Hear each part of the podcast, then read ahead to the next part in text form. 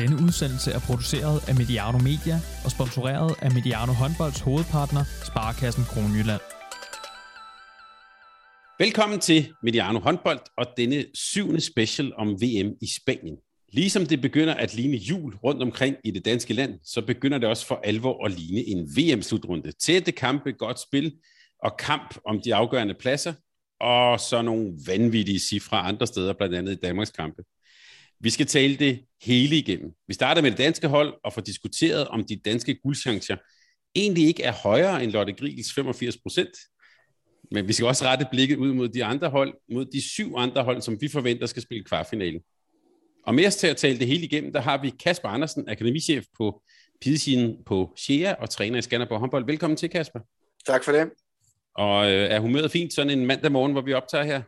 Absolut. Øh, så vil jeg lige starte med at skælde dig lidt ud, fordi hvorfor sagde du ikke i vores optag, at man skulle have Natalie Hackmann på sit øh, hold? Jamen altså, nu har vi, har vi jo tidligere slutrunde lavet en uh, holdet special, inden vi var gået i gang, og hvis vi havde lavet den, så havde jeg selvfølgelig også sagt det.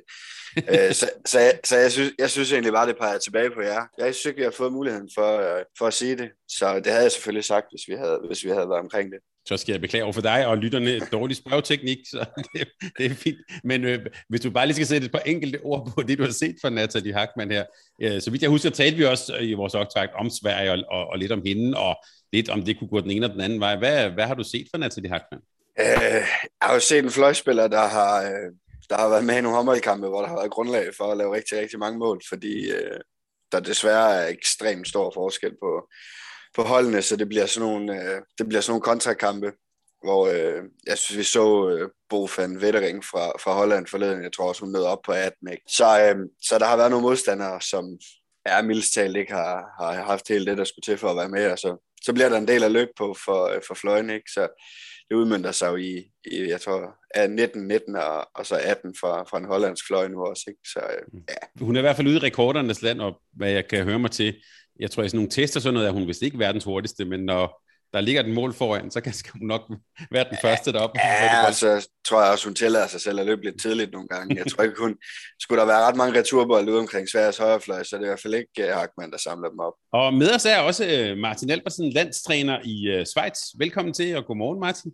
Godmorgen, Thomas. I vores optag, der talte vi om, at øh, og du, du beskrev de her slutrunder i december lidt som sådan din julekalender. Hvordan, øh, hvordan går det egentlig med julekalenderen, kunne jeg så spørge dig? Altså lidt ligesom kalenderlyset, vi har til at stå herhjemme. Altså i starten har det godt nok været noget træ med at få det øh, til at, at komme ned på de her, det kører 1, 2, 3, 4, og, og jeg vil sige et øh, kalender, øh, uge 1 og 2, det har været lidt træ med at få dem brændt af. Men øh, lige pludselig så står det her lys og brænder øh, igennem, og nu, øh, nu, er vi, nu er vi up to date, og nu, nu ligner det den her øh, julekalender, som, som vi virkelig har set frem til øh, sportsligt nede i Spanien. Nu synes jeg, vi, vi kommer til nogle kampe, hvor at, øh, vi også skal tale om, om Sverige, Norge og så videre, som jo er noget af det bedste damehåndbold, vi, vi kan øh, se lige pt. Så øh, jamen, jeg, jeg er blevet rigtig godt tilfreds med, med måneden. Men Martin, lad os bare hoppe, hoppe direkte til den kamp så lørdag aften. Nogle var måske til julefrokost, eller hvad de nu lavede lørdag aften. Nogle af os andre i julekalenderen sad og så håndbold. Hvad var det for en kamp, vi så Norge mod Sverige? Øh, det her VM-mellemrunde brav, kaldte nogen det. Jeg synes, det var en kamp, der havde det hele. Øh, der var individuelle tekniske færdigheder, som øh, vi ønsker at se i en håndboldkamp. Både spektakulære mål, som absolut øh, var, var seværdig for, for både øh, dem, der var i hallen og, og tv-seerne, og, og før omtalte Harkmann havde også en, en vældig, vældig fin kamp, og så havde vi det taktiske aspekt, øh, to øh, håndboldtrænere på aller, aller øh, øverste hylde, som udfordrede hinanden. Øh, vi så et norsk øh, forsvar, som var længere frem på banen, men man måske nogensinde har set. Øh, og så så vi svenskerne svaret igen med et øh, 7 mod 6 øh, spil, hvor at de kommer tilbage i kampen, og vi hører bagefter, at det faktisk er noget, som nordmændene ikke rigtig sådan er 100% indstillet på, og er lidt i tvivl om, hvordan de skal agere mod det her øh, 6 mod 7 spil. Så meget, meget spændende kamp, og, og helt fortjent, også når man, når man ser på kampens forløb egentlig, at, at, at det bliver en uafgjort, og og gør, at nu her i aften, der kommer nogle vanvittigt spændende kampe igen, fordi at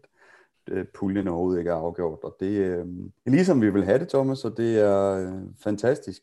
Kasper, hvordan, øh, hvordan vurderede du kvaliteten af, af, af kampen mellem Norge og Sverige? Først og fremmest var det jo en, en fremragende håndboldkamp. Jeg synes også, at øh, Norge var mere udfordret, end jeg havde forventet, de ville være. Øh, jeg synes måske ikke, hvad skal man sige, det er sådan DNA, der er i, i det norske landshold, den måde, de har, de har spillet kampe på, og det, det, var sværere for dem at få igennem, fordi deres defensiv var, var mere udfordret, end, end jeg synes, den har været tidligere. De havde færre redninger, end, end de måske er vant til i, i den kamp, så at sige den kontramaskine, som sådan normalt uh, tager, tager gassen af ballonen på, på de fleste modstandere. Den, den, den kunne de ikke sådan for alvor få, få op at stå, som, som de plejer. Blandt andet selvfølgelig på 7 mod 6, men jeg synes egentlig også i de perioder, hvor, hvor Sverige spiller 6 mod 6, der, der har de egentlig også øh, sværere ved at få, få det til at rulle, som, som vi plejer at se det. Så, så det var en god håndboldkamp. Jeg synes, Sverige havde, havde succes med at, øh, at dræbe den kontrafase, øh, fordi de spiller god angrebshåndbold. Og der kan man også sige, det hænger godt i tråd med vores første øh, podcast i forhold til, til VM, hvor vi siger, at eller jeg siger, at jeg er ekstremt misundelig på Sverige, fordi at de faktisk igennem alle slutrunderne her, de, de sidste par gange i hvert fald, er kommet sådan lidt for baghjul, og det, vi bliver overrasket hver gang. Det er også de, de sidste hold, vi nævner i optakten, som man skal lige holde lidt ekstra øje med, for man ved ikke lige, hvad der kommer. Og det er lidt det samme i den her slutrunde. De har jo spillet øh, fantastisk håndbold.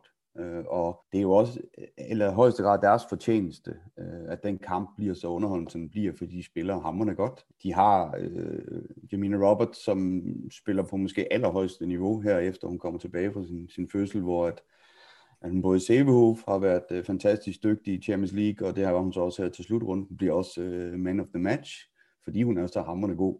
Og øh, det er deres fortjeneste, og det, det tror jeg overrasker igen også Norge, og det er derfor, jeg er så misundelig på Sverige, hvordan de ligesom kan gå under retterne og, og komme igennem med de ting, de kan, fordi de har jo også gjort det i de andre kampe. De har jo spillet med det her isoleringsspil til, til Jamina, de har spillet bredt ud til Arkman, de har øh, en Hansen på, på venstre fløj, som, som har fået de her øh, ekstremt gode udspil, og de spiller bredt, de spiller øh, ekstremt godt øh, samarbejde, bagspiller, stregspiller, og så, øh, ja, så kan man sige, mål, på målvogterposten, der har øh, Aksner så en, en vanvittig øh, indskiftning i den her kamp, som overrasker. Jeg tror, der er ikke nogen, der har regnet med, at han starter med, med, med den start på mål, som han gør. Og det er jo det, er jo det der også overrasker nordmænd. Det er jo, men det er jo egentlig logisk nok, for det er jo en, det er en pige, som står i, i Vibers til hverdag og kender de norske spillere. Øh, men, men det er igen, Sverige, øh, er jo lige så godt spillende som Danmark, øh, PT. og, øh, og, og vi taler selvfølgelig lidt mere om Danmark, fordi vi er danskere, men det tror jeg faktisk også, man gør i Norge, og man gør rundt omkring, der har man lidt dem mere som, som favoritterne. Og det tror jeg, at Sverige lukrerer rigtig, rigtig godt på. Øh, jeg synes også, at altså jeg synes også, at Sverige var dygtigere til hele tiden at komme med noget nyt, tage noget initiativ i kampen. Jeg synes, Norge, øh, som så mange gange før, kommer med det, de kommer med og så kommer der ikke rigtig noget ud over det. Jeg synes ikke, de virker til at reagere så meget i løbet af kampen på de ting, der, der sker. Det er jo ret tydeligt i forhold til 7 mod 6 spillet selvfølgelig, der, der, der har de svært ved at komme med en initiativ, der kan stoppe det. Jeg synes helt generelt, når, når de ikke rammer øh, deres, deres base, det, det, det, de, øh, det, de, det de spiller, det de kommer med, så synes jeg, de har svært ved at komme med det næste. Så sætter de, så sætter de rejsteder ind, Øh, så sætter de Emilie Arnsen ind. Jeg synes, Emilie Arnsen har ekstremt svært ved at falde ind i det norske spil. Det synes jeg egentlig, hun har haft alle de år, hun har været med, offensivt svært ved at falde ind i det. Øh, så jeg, jeg tror også, at Norge er et sted nu, hvor hvis man kan gøre, som Sverige gjorde, og, og ramme dem på deres, deres sådan grundlæggende basis, så, så tror jeg, at de kan få det svært Norge. Kasper, er det ikke sådan, det har været til alle jo, jo. De, de kører øh, med den her safety, at de har de har forsvaret i, i fuldstændig skemalagte rammer, og, og sådan kører de igennem, og så ved de godt, de kan have en kamp, hvor det ikke lige øh, lykkes. Øh, men over hele, hele runden, så, så står de godt i forsvaret og har en defensiv base, som er meget, øh, altså når vi snakker niveaumæssigt, så er deres bundniveau i forhold til det taktiske, er langt højere end de andres hold, men der kommer kampe ind imellem Frankrig, øh, og Rusland har, har prøvet at ramme dem i, i, i sådan en kamp, hvor man så bagefter tænker i bronzekampen, hvor de så bliver slået ud ikke, øh, i semifinalen, og så i bronzekampen, så bomler de op igen, og man tænker, wow, det var vist godt, de ikke kom i finalen, så de vundet det hele. Det, det er jo den der safety måde, han kørte på, Hackerson, og, og, og der tror jeg, jeg håber for over, at det var den kamp, de ramte i den her slutrunde, og så tror jeg, at du vil se i næste kamp, at de er tilbage på sporet. De er hisset godt og grundigt op. Altså, det er jo også det er, jo, det er jo et hold, hvor spillerne får lov til at være ekstremt toneangivende. De får også lov at gå ud og sige bagefter, at den her taktik, vi har, den, den sejler rundt. Vi er ikke dygtige nok i dag. Øh, nu må vi tage os sammen. Og de, de påtager sig et kæmpe ansvar også selv. Så jeg tror, man, man vil se i næste kamp, at øh, nu er de der igen. Altså, det håber jeg for Norge, øh, at det er det, der kommer til at ske. Men jeg er fuldstændig enig med dig.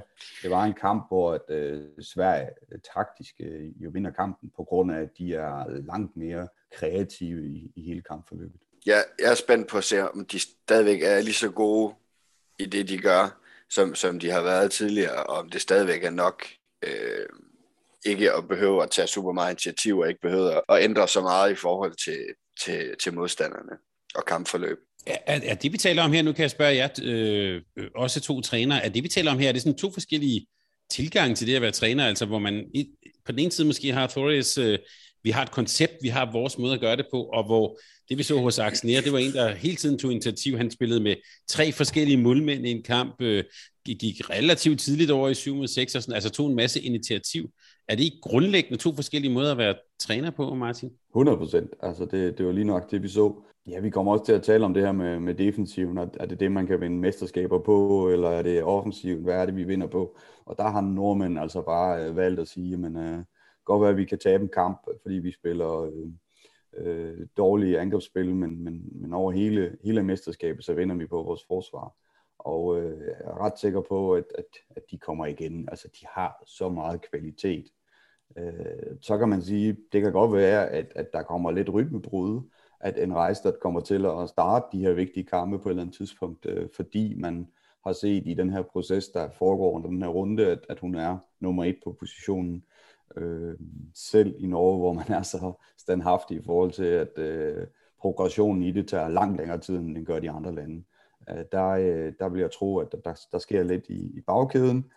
Øh, der er også Altså en, en Maren Overdal, som står som ny øh, fire forsvar, altså en, i, i midtzonen for, for Norge, starter også øh, som fire positionen, og hun er altså ny, og, og der, det tager, det ved Kasper, det ved jeg, altså sådan en midterforsvar og, og spille det sammen, øh, det tager lidt tid, og der kan man så sige, Norge, kvæg, at de har det her B-landshold, at de har et system, hvor man indlærer øh, de her spillere i, hvordan er det at være på, på A-team. Så selv der, der kan man godt se, at, at der er kommet nye spiller ind i, i midterforsvaret, og der er nogle timingsting, der er nogle balancer i forsvaret, som ikke lige øh, er, som de plejer at være. Så ja, der er jo rytmebrud, men det så man jo også, at, at, at Hakkersen reagerer på. Han, han har jo aldrig været ude at dække på de her øh, 10 meter i forhold til forsvarsdelen, som han kører imod Sverige og har gjort i nogle af de andre indledende kampe. Han faktisk udfordrer sig selv øh, ved at komme ud over de 9 meter.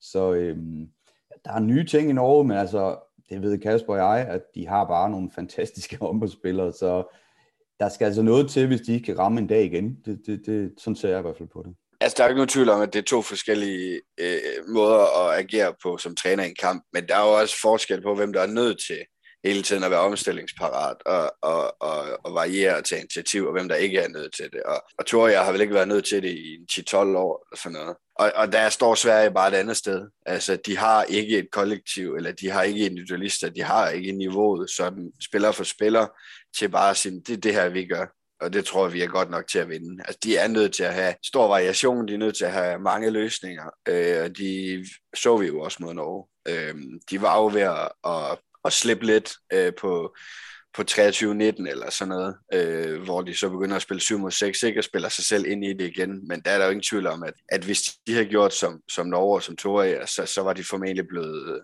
blevet kørt ud og havde tabt med en 7 stykker. Ikke? Så, så, så selvfølgelig, jeg tror det er sikkert, det er sådan, de er forskellige, de to trænere, men, men Aksen er også nødt til øh, at variere og tage initiativ og komme op med, med, med mange forskellige løsninger. God pointe. Jeg sidder også og tænker på, øh, i vores optakt, øh, Martin, der taler vi lidt om begrebet fransk arrogance. Tror jeg, Heikersen har også fået en del øh, flak for ikke at tage time out her øh, i det, i det sidste angreb, som vi vinder med en måske øh, sådan lidt halv afslutning for, øh, for, for Stine Oftedal. Kunne vi også tale lidt om sådan en øh, norsk selvtilfredshed, eller, eller strammer jeg den lidt her? Nej, han var ude af comfort zone. Han, han, øh, han skal tage den time-out. Øh, selvfølgelig skal han det. Det vil, det, det vil han ikke bestå de store kurser ved, i hvert fald, hvis han ikke gør. Men nummer to, det er, at, at da der så bliver spillet sidste angreb for Sverige, der stiller han sådan noget øh, på forsvarsdelen. Det vil sige, at han er ekstremt langt. Han kan ikke nå at løbe op. Han har faktisk øh, 6-7 sekunder, hvor han kan nå at trykke, trykke på knappen, også, der, der bliver scoret for Sveriges vedkommende. Så han skal stå op ad knappen og trykke til sidst også, så de har en sidste mulighed for at, at lave mål. Så, så den, den bummer han øh, absolut, øh, den kamp på, på, hvad der hedder at tage en timeout. Det, øh, det var ikke godt trænerarbejde, men det ved han jo også godt, og spillerne øh, var jo også inde på efter kampen, at, at taktisk, der, der, er de, der er de slet ikke op på det niveau, som, som de skal være den her kamp. Vi øh, har jo talt med et dansk blik på det her 7 mod 6 spil, og jeg tænker da, at hvis man var Lars Jørgensen og Jesper Jensen, så har man da lige skrevet det i sin bog under det sted, hvor der står, øh, står Norge. Kasper, er 7 mod 6, er det en, er det en Norges kryptonit? Er det en, en vej ind til at åbne deres forsvar op? Ja, øh, det er det. Altså, nu har vi har jo talt om det i forhold til Danmark, og, eller det talte vi om i min første øh, podcast i forhold til mod Frankrig, øh, og hvad skal man sige, sådan presse et, øh, et alternativt forsvar lidt længere tilbage. Øh, men, men der er ingen tvivl om, at, at det kan også være noget af det, man kan bruge for at skabe nogle anderledes chancer. Øh, jeg tænker, at øh, Norge har også to keeper, som som kan ramme nogle dage, hvor, øh, hvor det kan være svært at, at score fra distancen, hvor det kan være svært at score på de chancer, som, som Danmark skaber i, i det almindelige 6 mod 6 spil, så det kan også være en mulighed at bringe det i spil for at prøve at skabe nogle lidt anderledes chancer og komme med ind over stregen. Øh, så, så der er ingen tvivl om, at, at det, det kan være et våben, som, øh, som, som, kan blive, øh, som kan blive rigtig fint at have med i, øh, i sækken. Der vil jeg sige, at, at skulle der være et, et forsvarshold, som var perfekt til at dække op mod 7 6, så er det netop Danmark. Så, så vi, vi har jo vist, hvordan man dækker op mod 7 6, og i øvrigt har et undertalsforsvar det her med, at fløjepositionerne dækker to hele tiden er ekstremt øh, aggressive. Det, det er der ikke så mange af de andre nationer. Det overrasker mig helt sindssygt, at Norge går ind til en runde så velforberedt, som de i øvrigt er, og ikke er klar på et 7 6. Det, det er faktisk helt vanvittigt at tænke på, at, at det er der, vi står i dag. At, øh, at der er landstræner, der går ind til en, en VM-slutrunde, hvor at, at nu, det, er jo ikke, det er jo ikke noget, der er opfundet her lige, øh, i, i, i den her sæson, at man må spille 7 mod 6. Så det, det var noget, der overraskede Norge åbenbart øh, i den her kamp mod Sverige, og, og jeg tænker også, de har det på træningsprogrammet i forhold til øh, træningen, øh, der har været i går, og er nok klar til, at Holland kunne finde på at, at spille lidt 7 mod 6. Øh, men, men deres forsvars øh, ideologi med, at, at de øh, står som kompakt, som de gør, og, og håber, at øh, både Lunde og company, de, de tager alt, hvad der er fra fløjene, og, og de her lidt distance, mellemdistanceskud, dem har de også haft fat i indtil videre. Og så skal man så være klar på de her dueller en mod en, som de har svært ved, når, når, når modstanderen går i, øh, i 7 mod 6. Der så vi jo sådan en, en, en Roberts, hvor, hvor dygtig hun var, da hun fik lidt mere plads. Hun skulle have de der 30-40 cm mere, og så kunne Norge ikke øh, stå distancen i, i duelspil der, så det, det er meget spændende at se forløbet. Men egentlig vil jeg også sige, at altså, også Norge har kompetencerne defensivt til at være et hold, der, der dækker godt op mod, mod 7 mod 6.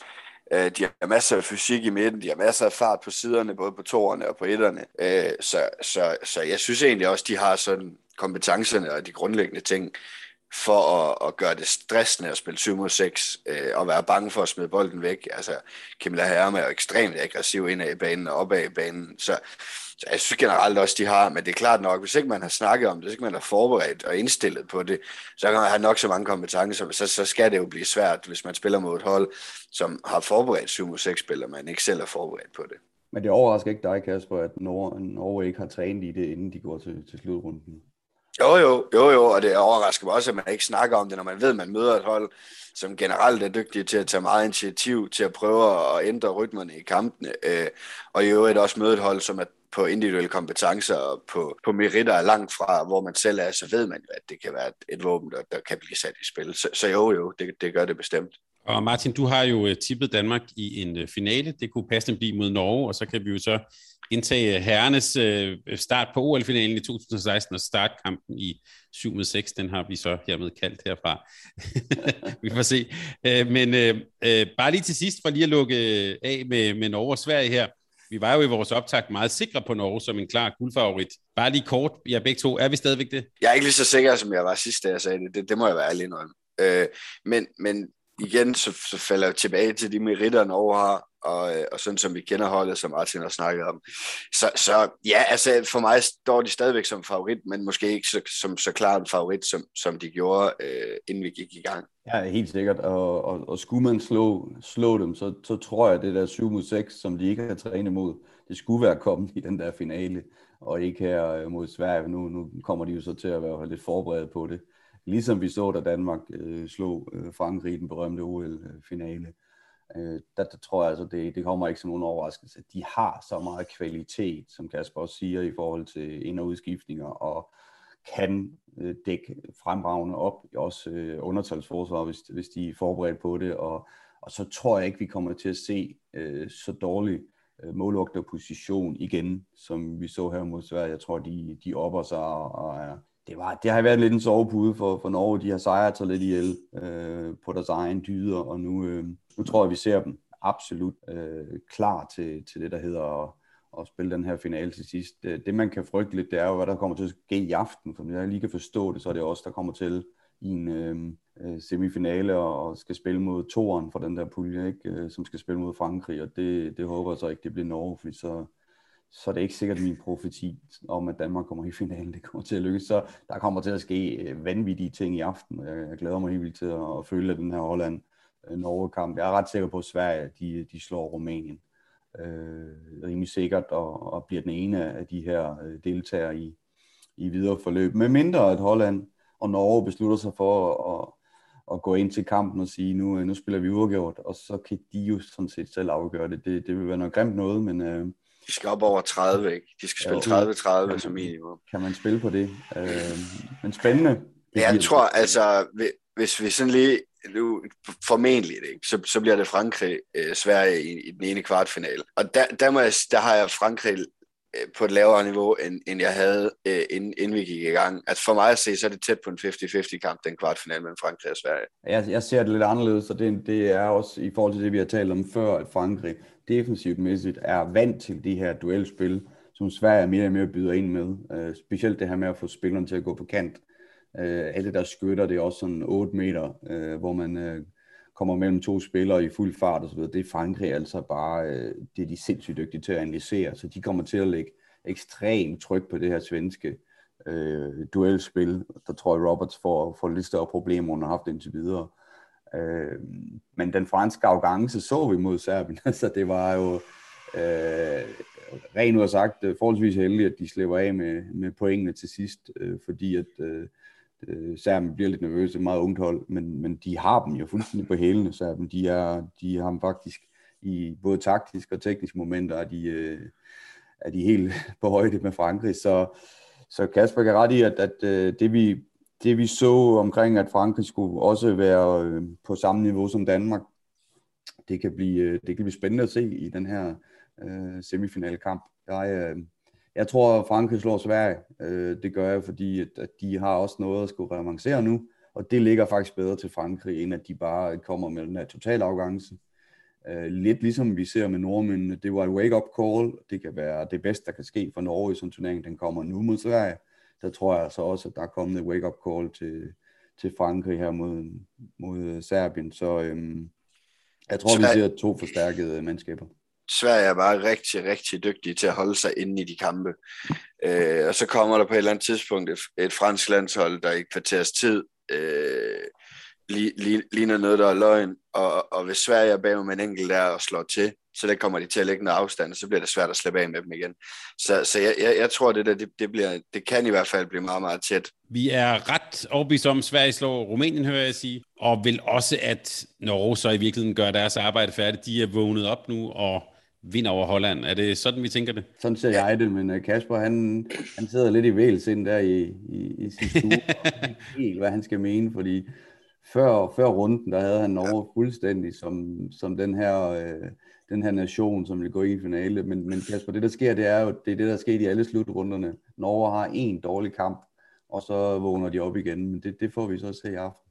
Jeg tror også, Norge vinder. Men jeg synes, at distancen mellem holdene i top 6, top 8 er kortere, end jeg havde regnet med. Og, og det er også derfor, jeg ikke bare sidder og siger med 100% garanti, at, at nu øh, har Norge øh, kniven for struben, og, og selvfølgelig klarer de sig ud af det. Det tror jeg, de gør.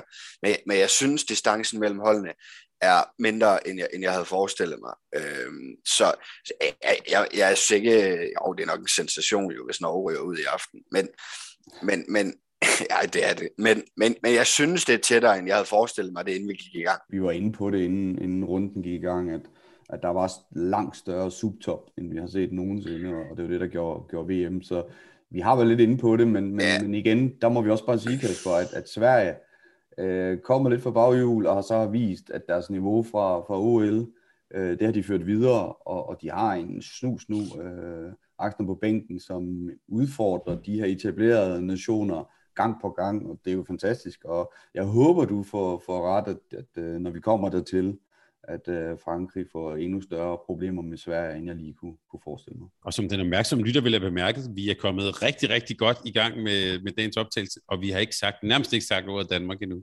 Så øh, men det skal vi til nu. Øh, vi skal jo lige også kigge på det med, øh, med danske briller, og jeg vil lige, før vi går i gang med det, øh, lige nævne, at Mediano håndbold jo kan lade sig gøre på grund af Sparkassen Kroneland, som også er vores partner, og som også er med øh, med det kvindelige landshold i Spanien. Og dem skal vi lige høre et ord fra her.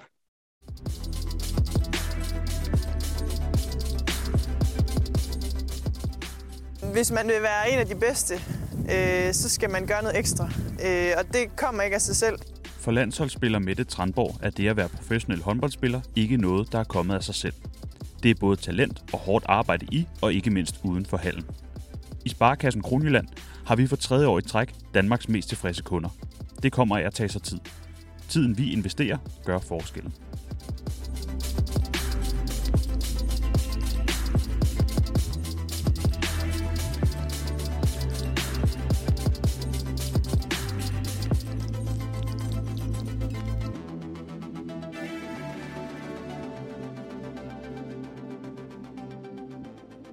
Men Danmark og Brasilien har jeg sagt lidt som en overskrift her. Øh, Danmark spillede søndag mod, øh, mod Tyskland, og nu har vi lige talt om det her med subtoppen og sådan noget.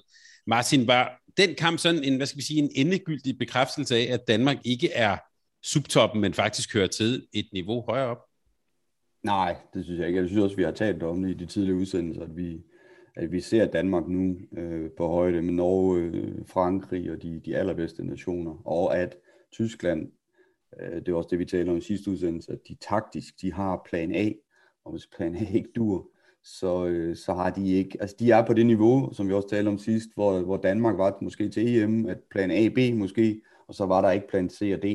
Øh, det er der, de er kommet til tyskerne, også kvæg alle de udskiftninger, der har været på det hold, hvor Danmark bare øh, har øh, langt flere planer, og øh, når du så er kommet på det niveau, så kan du også meget nemmere individuelt indstille dit hold til, at der kan komme en bølge, der kan komme en øh, stolle, eller hvilken nu type skytte, gennembrudsspiller, der kommer og skal agere mod det her forsvar, så kan du ind, øh, tilrette øh, højde og balancerne i forsvaret, så det, det kan blive umuligt, hvis man ikke har mere at komme med.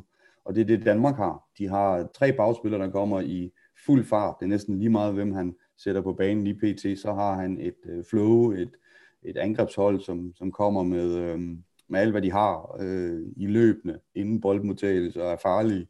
Og den måde også får man alle de her flotte, flotte stregindspil, øh, fløjeudspil. Det var ikke sådan, at Danmark havde problemer med at, at, at spille sig igennem det tyske forsvar. Vi havde lidt problemer med Ægele fra fløjepositionerne til at starte på, og, og strege også sågar, øh, som, altså Dina stod faktisk og tog øh, ret mange bolde. Øh, det så vi ikke så meget, fordi at Altea overstrålede måske endnu mere i den anden ende. Øh, men, men Danmark er på et, et langt højere niveau, og det var også det, vi talte om, Kasper, inden vi gik i gang med, med runden, at, at vi skal ikke til at sidde og frygte Ungarn eller, eller Tyskland, når vi kigger på det danske landshold. Og øh, jeg synes, at vi har fået ret i, at vi er, vi er på et, øh, et langt højere niveau end, end de der nationer, vi nu sidder og taler om.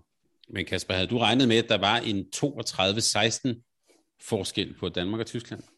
Nej, havde jeg ikke. Øh, øh, men, men jeg synes, det, det er fuldstændig rigtigt, som Martin siger, det bliver ekstremt tydeligt, at Tyskland kommer ind til kampen og, og, og har deres, øh, deres plan, og den, den er til Sydland at spille rigtig, rigtig meget krydsspil ind over midten, og så stige op fra den i 10-11 meter og, og prøve at, at, at skyde den ind hen over øh, Havsted, hen over øh, øh Heindal. Og der må bare sige, at øh, det var ikke den rigtige plan. Øh, de, de behøver ikke gå ret langt frem, de stoler på, på, aftalerne mellem de to træer og Altea, og, øh, og, og det gør jo bare, at, at Danmark jo dybest set kan stå dernede og bruge forholdsvis lidt energi, øh, og så, så kan de løbe noget kontra. Så i for angrebsspillet for Danmarks vedkommende var ikke super imponerende i første halvleg. Øh, jeg synes godt, de kunne have trykket noget mere på speederen på deres kontrafase. Jeg synes, de starter godt med det de første 10-11 minutter eller sådan noget, så, så falder den en lille smule ud. Men, men, men 32-16, det havde jeg ikke regnet med, men jeg havde egentlig forventet, at de ville vinde øh, sikkert øh, 7-8 øh, stykker eller sådan noget, at det bliver 16. Det, det, det havde jeg ikke forestillet mig. Men jeg synes, når vi snakker tidligere om at tage initiativ i kampen og, og prøve at ændre en rytme i kampen, synes jeg, at Tyskland de virkede øh, voldsomt udfordret og, øh, og også meget, meget lidt initiativrig øh, sådan på, på forløbet, der var i kampen. Og det er bare Kasper sådan, det er at være landstræner som Tyskland og Ungarn, som altså en ny træner, han har måske set det her hold i en, han har måske haft 10-12 trænings øh, øh, lektioner med det her hold, inden han, han går til et øh, VM, og øh, hvor Jesper nu har haft dem i, i en lang, lang periode og kan bygge på, og der må man sige, så er det altså bare nemmere at, at tilrette. Øh, materialemæssigt må man også sige, at, at hvis man kigger på, på Tyskland, og man kigger på Danmark, så en bølge i, i flow, en bølge, som bliver spillet rigtig op og så videre, kan man godt bruge måske på det danske landshold, men så er det vel også det, øh, hvis vi sådan skal være helt ærlige. Og det er så det, vi har fået bygget på i Danmark, at vi har både en, en kollektiv enhed, som er ekstremt stærk, og så har vi det, som vi var lidt uenige om, inden vi gik til runden. Jeg synes, vi har de her individualister på det danske landshold, øh, som er på på højde med, med de der nationer, som vi skal kæmpe mod, når vi snakker om medaljerne, og vi snakker om at, at komme i en finale. Og det, øh, det har vi set. En, en, en Mie, som går ind og på et langt højere niveau måske, end vi har set i, i, i Odense. Øh, det er i hvert fald, når vi sådan sammenligner med Champions League-kampene, hvor de bliver øh, vurderet i forhold til de allerbedste forsvar også. Der, jeg er godt klar over, at Danmark øh, har krævet et spil nu, hvor hun får endnu mere plads til hendes aktioner, men stadigvæk har hun så fået så meget selvtillid, at, at har hun øh, 30-40 cm på hver sin side af, af forsvarsspilleren, så går hun igennem nu og, og lykkes. Øh, og det er sådan en type spiller, som vi har manglet på det danske landshold. Øh, vi har skytterne, vi har, vi har stregposition, vi har, har, øh, har fløjene, som så måske ikke, som du har ret i, specielt mod tyskerne, for jeg synes faktisk, de spiller en godt, end spiller Danmark, men, men fløjene brænder for meget. Får vi de der mål sat ind, øh, hvor de er 100% alene med dine ægle, så tror jeg også, vi ser anderledes på, på første halvleg, og, og så tror jeg også, at man får mere lyst til at løbe kontra, når der er lidt mere flow i det, men, jeg synes, vi, vi er derhen nu, hvor vi kan sammenligne os med, med Norge øh, individuelt også. Vi kan sammenligne os med, med, med Frankrig. Og, og så har vi Jesper, en, en meget, meget klog landstræner, som, som får indstillet holdet, fordi man har haft den her tid sammen med dem igen og sammenligne med Frankrig og Norge, hvor trænerne igennem lang, lang tid har arbejdet med holdene.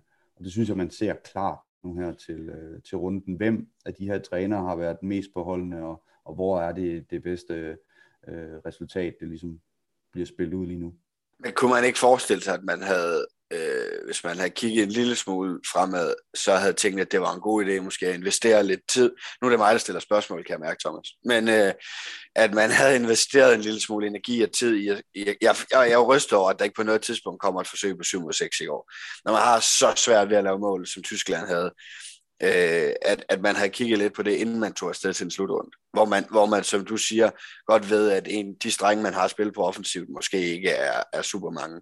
Men det tror jeg faktisk, Jesper han har været helt forberedt på, at det ikke kom, for der har man en modstandertræner, som decideret imod det her 7-6-spil, og han skal jo tvinges øh, næsten ud over afgrunden, før han, han, han øh, går det skulle, man, det skulle man også mene, han blev i går så var han ikke langt nok ud af afgrunden. Nej, okay. altså, du skal også vide, at, at det er jo sådan, at, at der er også, der er også, det, de har også lov at tænke på den anden side. Øh, jeg er ikke sikker på, at tyskerne var, jeg, jeg tror, de ville ikke have tabt så stort med vilje på ingen måde. Men jeg er ikke sikker på, at tyskerne er, er trætte af at skal møde Spanien, og, og de ved heller ikke, hvad der kommer til at ske i den der Norge-gruppe og så videre. Så begge holdene går ind til kampen, øh, velvidende, at de er videre, Øh, og der må man sige, at, at tyskerne tager alt for laissez-faire på tingene, hvor Danmark øh, jo har den her dyd nu, at de, de kører på hele tiden, det må man jo sige. Mm. Og det er jo vanvittigt flot at se. Øh, tyskerne var jo latterlig ringe i går, i forhold til, hvad vi har set dem i øvrigt i turneringen. Ja. Øhm, så, så det hænger også lidt sammen, men, men jeg er helt enig. Han vil ikke spille det kort ud, der hedder 7 mod 6. Øh, et, han er modstander af det. To, øh, jeg tror ikke, at de har trænet ret meget i det, eftersom han er modstander af det. Og, og så var det bare sådan, som vi har sagt inden kampen. De har en plan A, og hvis det ikke lykkes, så er de lidt på røven. Kasper, jeg vil bare sige uh, kæmpe ros for, uh, jeg elsker jo, når I, uh, når I har dialogen, så du må meget gerne stille Martin flere spørgsmål eller om. jeg lyst til det. det, det bare... Men, problemet er scanner, hvor de bliver jo så helvedes dygtige på et tidspunkt i al den lærdom, som Kasper han sidder op for. det var gas, Kasper. Ja. Det var bare gas. Men vi kan så sige, øh, øh, den den historisk største sejr nogensinde på kvindesiden Danmark over Tyskland, var det, var det vi så. Øh, og den mindste marken Danmark har vundet med ved det her øh, VM er de 11 mål mod Ungarn, så vi må sige sådan øh, rimelig definitive øh, sejre. Og det jeg godt kunne tænke mig at spørge Læste lidt om... Må jeg lige spørge, inden du, du går videre til det spørgsmål. Læste du på den tyske, den her Hamburg World, som er den største tyske medieside inden for håndbold? Altså, jeg kan ikke huske, hvad det var, de skrev. Det var det, var det, det vildeste ord. Det var noget med, at de blev ikke kørt over. Det var vildere end det. Altså, det var mm. sådan helt dementeret-agtigt. Altså, de blev, de blev skilt fra hinanden, det tyske mm. landshold. Så, øh, så det selvfølgelig var det ikke rart for Tyskland at spille den kamp, og det, det kunne du også se til sidst. Altså, de vidste jo, både træner og spillere har egentlig meget lyst til flot. Den der kvarter før kampen der er færdig, mm. så ser det ud som om, flot nu af, det er pinligt. Så øh, selvfølgelig er det ikke det, tyskerne vil. Jeg siger bare, at deres indgang til kampen var ikke de var ikke, de var ikke klar til kampen. Det synes jeg var, var tydeligt at se. Ja, så kan man jo altid diskutere, om det, om det er klogt at gå med, med den følelse ind til en kvartfinal. Øh, det kan du sige til Danmark, at øh, kan, det, kan vi huske den der øh, bronzekamp mod Kroatien. Så mm. øh, nej, det er ikke klogt. Det jeg godt lige vil øh, så dykke lidt ned i, og som, øh, som jo er helt tydeligt, når man har set det danske hold spille. Vi talte også om det inden, og det er også noget, de to landstræner har i talesat, er det danske forsvar. Og jeg kom til at tænke på øh, øh, de, de, et meget berømt citat fra den legendariske amerikanske fodboldcoach, Bear Bryant, som sagde, at angreb sælger billetter, men forsvar vinder mesterskaber. Øh, så nu skal vi tale en lille smule om forsvar, og først lige det her berømte citat, det er jo blevet brugt og misbrugt i alle mulige sammenhænge. Øh, som du ser det, Kasper, er det egentlig rigtigt i håndbold, at øh, forsvar vinder mesterskaber? Jeg ved, jeg ved ikke super meget om amerikansk fodbold, men jeg har da hørt det brugt jævnligt i, i, i almindelig fodbold. Øh, mm. Og man kan sige, at forskellen er jo, at i håndbold kan du i hvert fald ikke dække til nul. Øh, det kan du i fodbold, så, så, så på den måde er det jo ikke sådan øh, en til en rigtigt. Men, men der er ingen tvivl om, at det har vist sig øh, mange gange, at, at hold, som har en, en meget, meget stærk defensiv base, de har også et rigtig, rigtig godt udgangspunkt for at vinde mange håndboldkampe. Jeg tror at i hvert fald for mig som, som træner, så, så er der næsten ikke noget værre end at stå i kampe, hvor du ikke føler, at du har noget kontrol, øh, når du ikke har bolden. Øhm, så, så på den måde er det, er det enormt vigtigt, øh, tror jeg, og også under sådan nogle mesterskaber her, hvor der er så mange kampe, hvor det måske øh, er øh, nemmere at, at have en defensiv base, som man ved, man kan stole på gennem en hel slutrunde. Øh, så kan man godt øh, ramme øh, en kamp eller to, hvor, øh, hvor, man, hvor man er udfordret offensivt, og hvor man er udfordret på at skabe de chancer, man gerne vil have, men man ved, man kan stole på ens defensiv. Så, så der er jo ingen tvivl om, at, at det er ekstremt vigtigt, øh, og, øh, og jeg tror også, at de hold med, med, med en meget, meget stærk defensiv base, de, de, typisk har større chance for at, at levere stabilt under en hel slutrunde. Jeg kan godt lide, at Kasper siger defensiv, fordi der, der, tager jeg målmand, øh, målvogt og keeper med i den øh, ligning. Og, og når du siger forsvar, øh, så, så mener jeg, at, at der kan man ikke sammenligne selvfølgelig øh, hverken basket eller øh, amerikansk fodbold osv., fordi der mangler lige den der dimension, at der står en mellem stængerne, som kan fuldstændig holde bolden ud af målet, og det, vi kan godt rose det, det danske forsvar, for det står fantastisk, men det har det jo gjort også til EM i mange, mange, mange kampe. Øh, nu har vi så fået to øh, verdensklasse øh, keeper på, som når der er fløjskud, når der er stregskud, helt alene med Altea i går, så lukker hun også ned, og det er jo det, der dræber.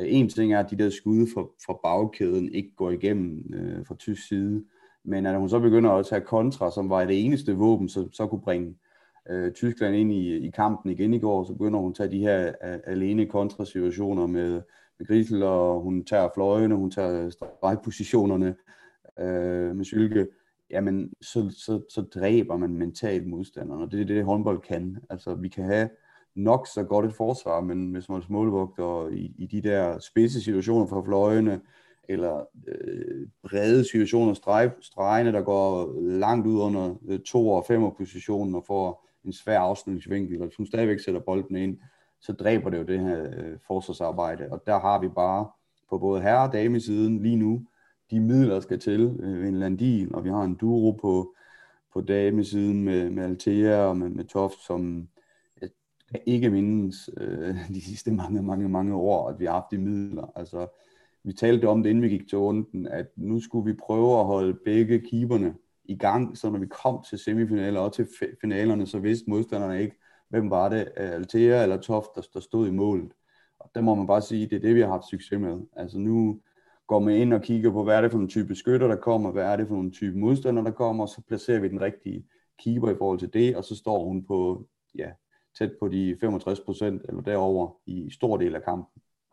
Og det er jo vanvittigt. Altså, så vil jeg også sige, Kasper, det ved du også, at så, så kan vi lave nok så meget taktisk og, og alt muligt arbejde med vores hold, men vi kan vi ikke få boldene forbi den her keeper, der, der står på de her procenter. Så, så, øh, så vil jeg sige, i, i håndbold, så kan man sige, at vi spiller frem og tilbage, og så afgør keeperne øh, i de store kampe alligevel.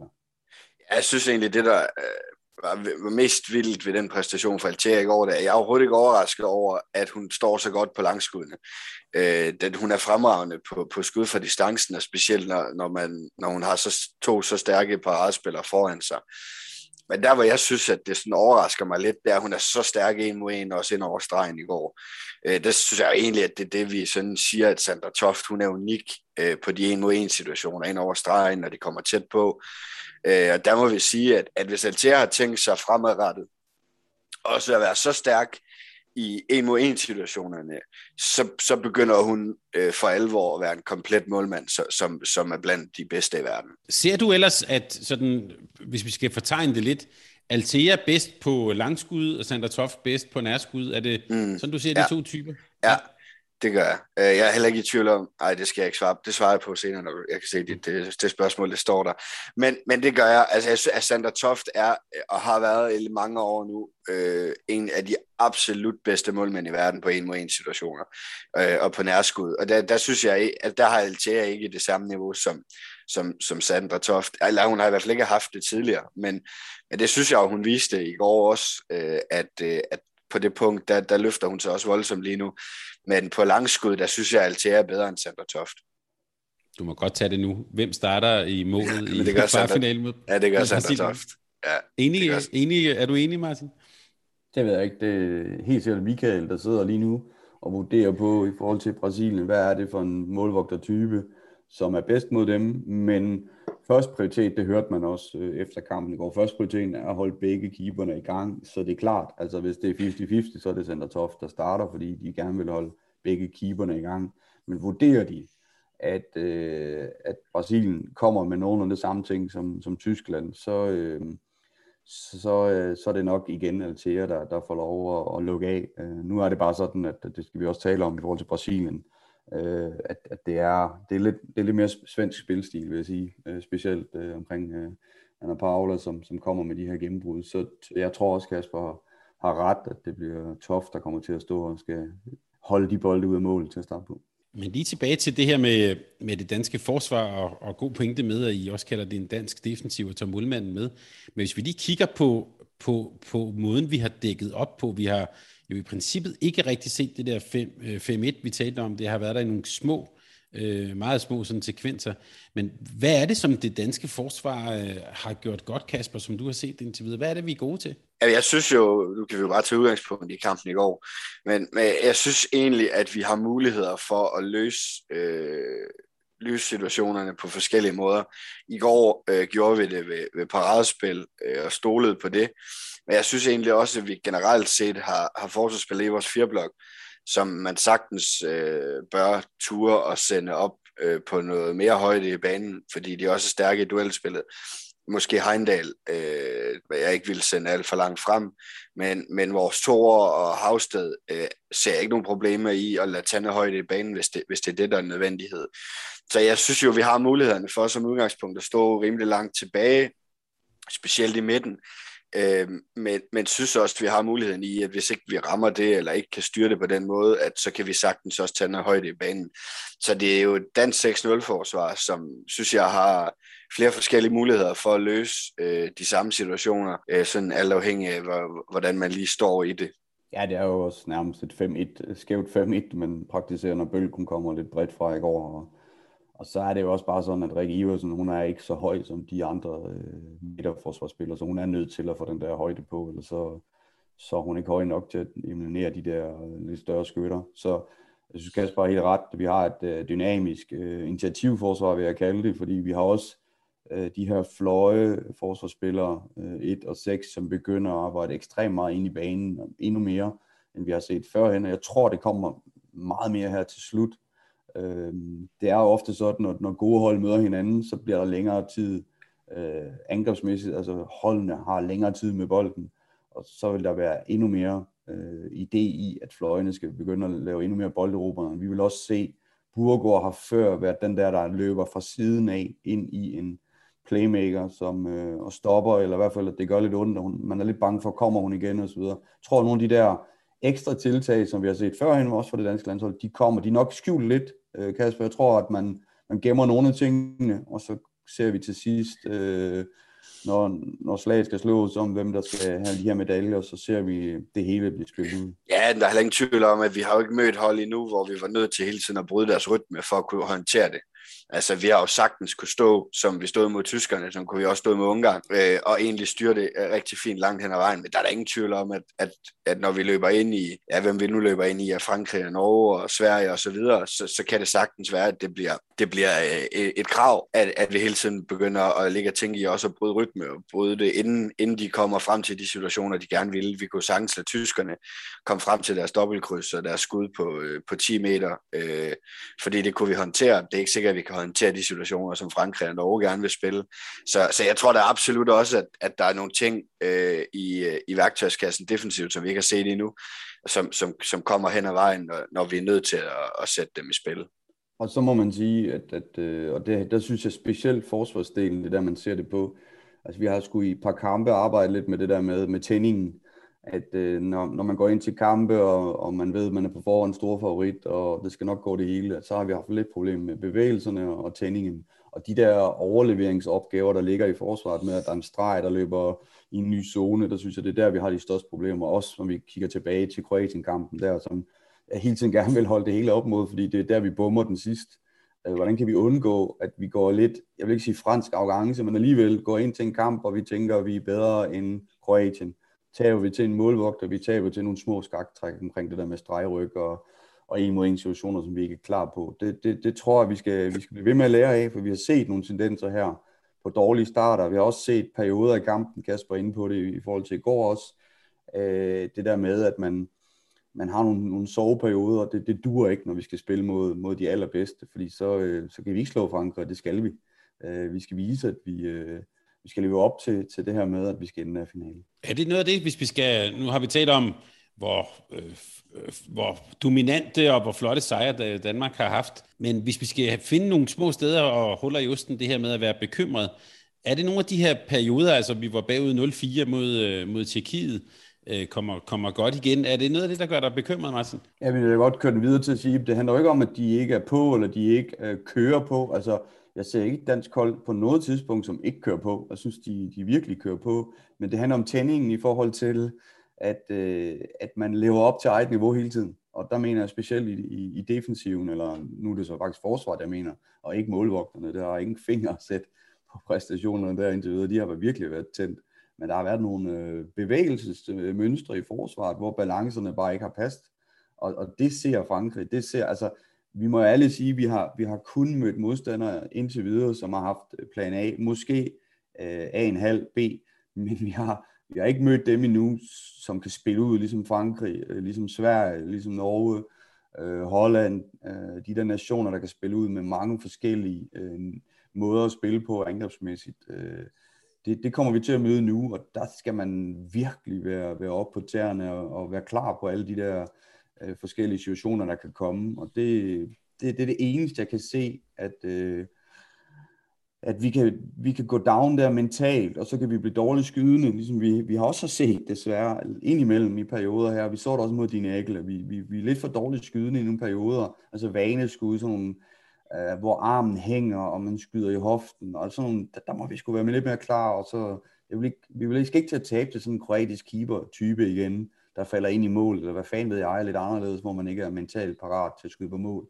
Så, så jeg, vil, jeg vil gerne involvere til, at vi, vi hele tiden prøver at, at have max spring på vores øh, skudforsøg og alle de der ting, som det ser vi ikke hele tiden, og det er ikke arrogance, det, det, det er fokuspunkter, og det, øh, det håber vi, vi ser i, til slut den her gang i runden. Kasper, før vi lige skal tale om øh, kvartfinalen mod øh, Brasilien, og jeg kan røve for lytterne, jeg har et punkt, der hedder Bruno de Paula på. Det glæder mig til at høre jeres, øh, jeres tanker om. Øh, så får jeg lyst til lige at, at vende lidt tilbage. Du har jo været med med Diano håndbold i, i nogle år, og også ved VM i Japan og så videre. Nu, nu bringer jeg lige nogle onde ånder frem, men jeg, jeg sidder sådan lidt og tænker på, at øh, det er gået fantastisk. Øh, nu har vi en, en kvartfinal. Hvis de vinder den, så kan vi også bare sige øh, pil opad. Vi er blandt de bedste i verden. Vi skal spille om medalje.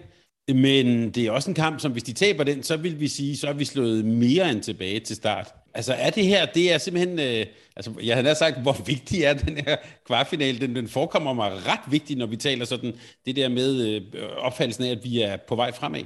Ja, det er jeg overhovedet ikke uenig med dig i. Jeg synes jo, jeg synes jo, vi ser et landshold i en, en helt anden øh, form, og, og, øh, og, og inde i en helt anden stabilitet, end, end, end mange af de andre slutrunder, som, som vi også har dækket, øh, og som vi også har været med under, hvor ja, der var ofte mig og Johan, og altså, vores humør, det var jo lige så ustabilt som, som, som spillet, og præstationerne var ikke, fordi man kunne sidde om mandagen, og, øh, og alt det var fryd og gammel, når man havde spillet en fremragende kamp, og så sad man onsdag og havde spillet helt af helvede til. Ikke? Så, så det, det er en anderledes øh, oplevelse nu at være med øh, og dække de her øh, slutrunder øh, både senest, men også den her gang.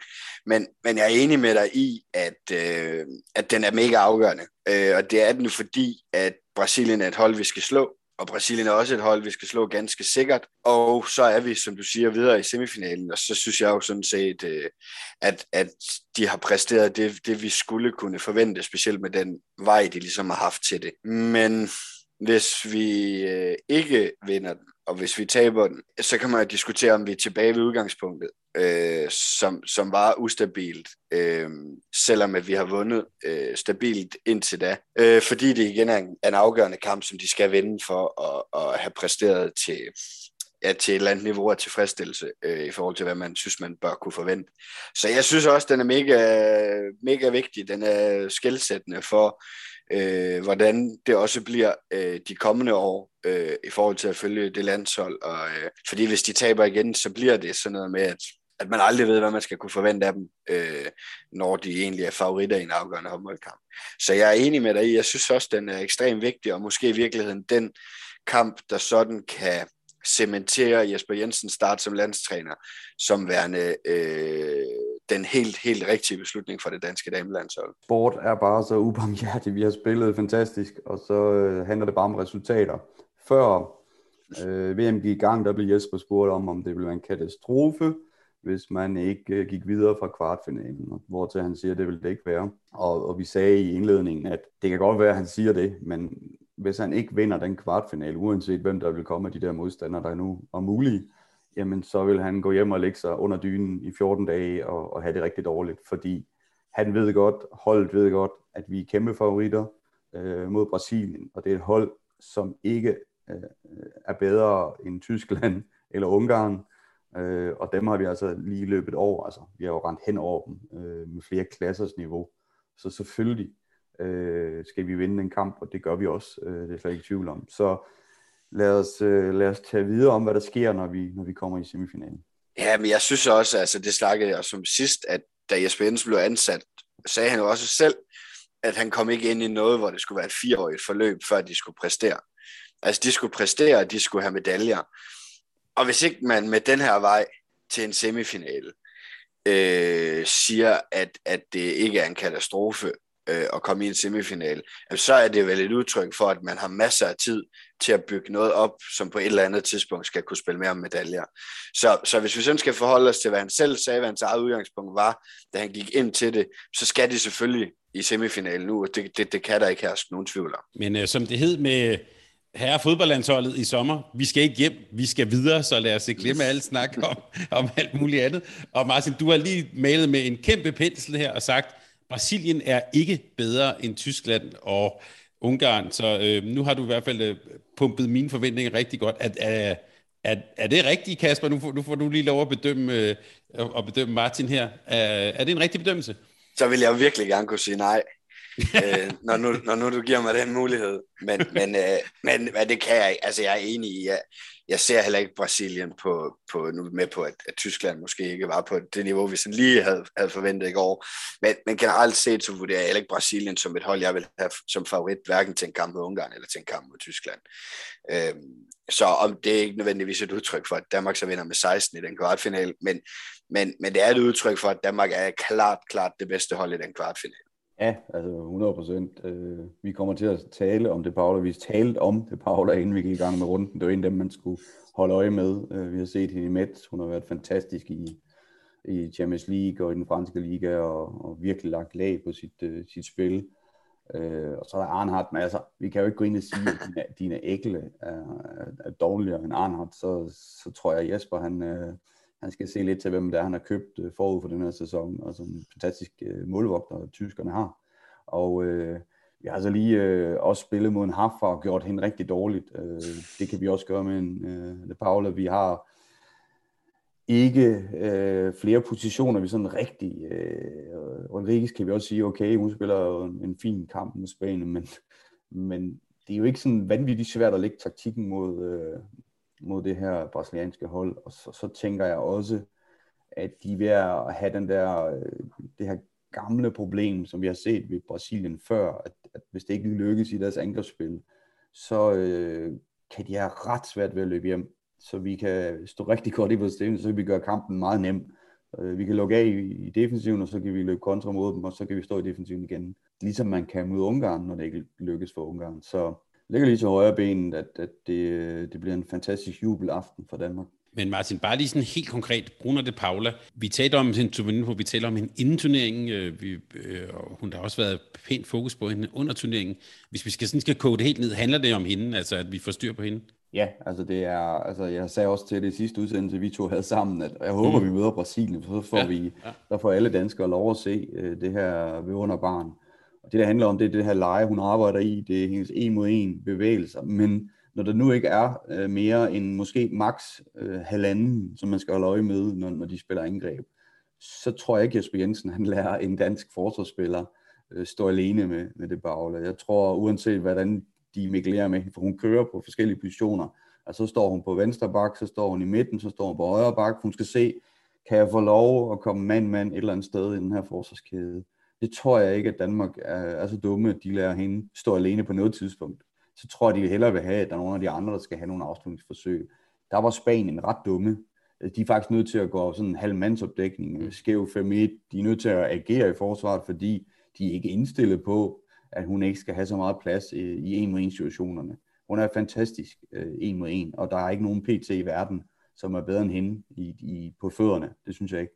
Øh, virkelig dejligt at se en, en håndboldspiller, øh, men hun skulle have været på et hold, hvor at der var andre, der var lige så gode, eller med nogle andre kvaliteter, så hun fik mere plads, så var hun ligesom i midt øh, vanvittigt øh, betagende og følge hende i håndboldkampen. Jeg håber, vi får hende pakket ned, som man siger, det vil sige, at, at der, ligesom vi gjorde med Bølg, altså Bølg havde jo hele tiden tre personer, øh, når hun skulle kigge mod mål, så stod der tre danskere foran hende, og, og det gjorde jo, at tyskerne øh, øh mentalt angrebsmæssigt gik helt down.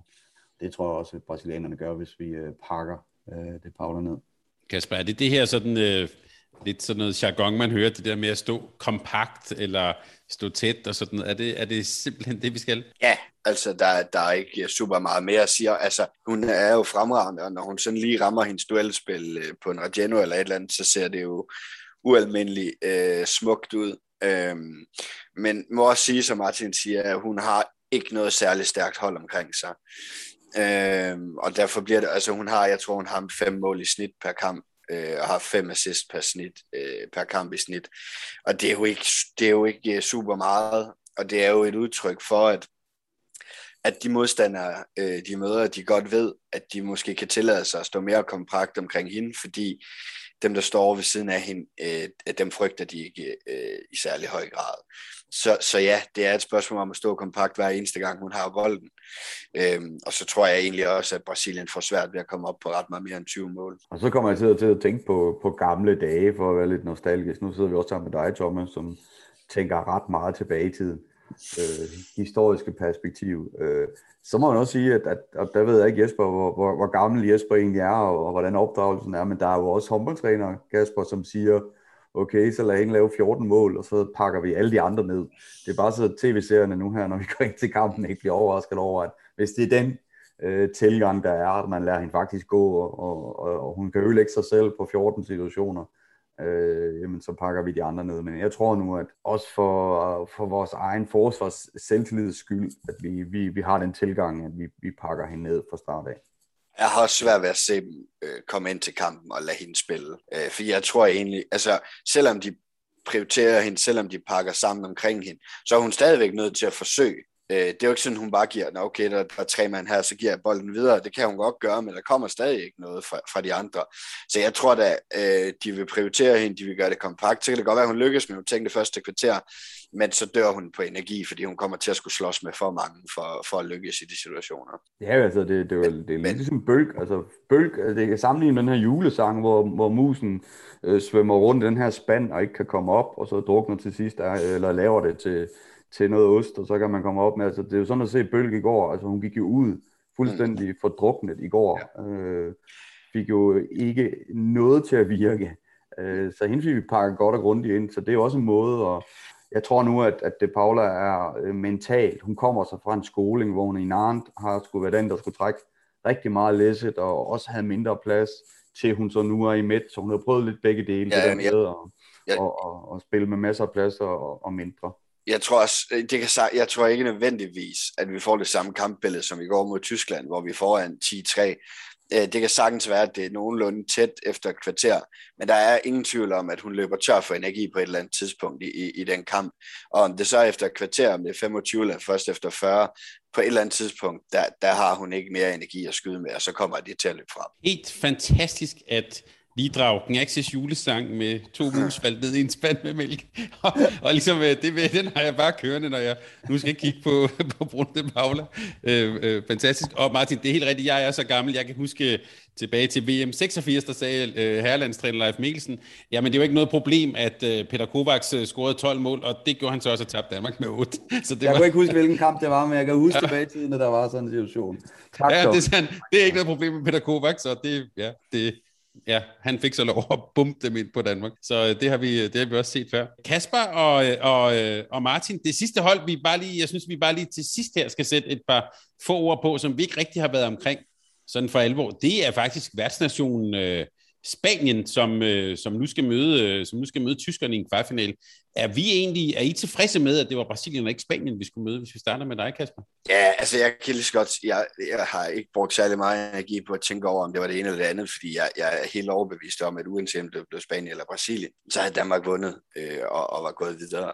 Øh, så jeg faktisk, hvis jeg skal sige noget, så havde jeg næsten håbet lidt på, at det blev Spanien, fordi så kunne det være, at der var lidt stemning i hallen, og, og der, kom lidt, og der kom lidt mennesker for at kigge Øhm, men, men hvis vi sådan skal kigge på det håndboldfaglige og det spilmæssige, og, så, så er der ingen af de to hold, jeg frygter specielt meget. Øh, Spanien har lidt flere strenge at spille på, end, end Brasilien har, men, men, men det er ikke et hold, jeg, havde, jeg ville se udfordre Danmark voldsomt. Og hvad man er, Martin, var det også fint for dig, eller at hip som hap, Brasilien Nej, eller Spanien? Langt, langt hellere med Brasilien, og det er også... Hmm med det historiske perspektiv, at øh, oftest, hvis det ligger 50-50, så ser man ofte, at det er hjemme-nationen, der kommer i de her semifinaler, fordi så har man flere tilskuere til sidst. Øhm, og det er både dommerpåvirkning, og det, det hele organisationen omkring tingene, at, at det er rart at have Spanien med så langt som muligt.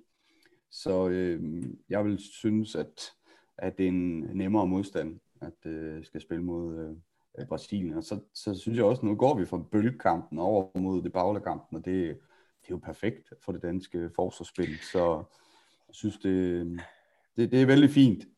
Men, men rent sportsligt, der har Kasper jo fuldstændig ret. Altså, det, det er jo ikke et, øh, vi så jo også den kampen i går, hvordan den lå og, og, og var meget jævn i forhold til, til vores kamp mod, mod Tyskland.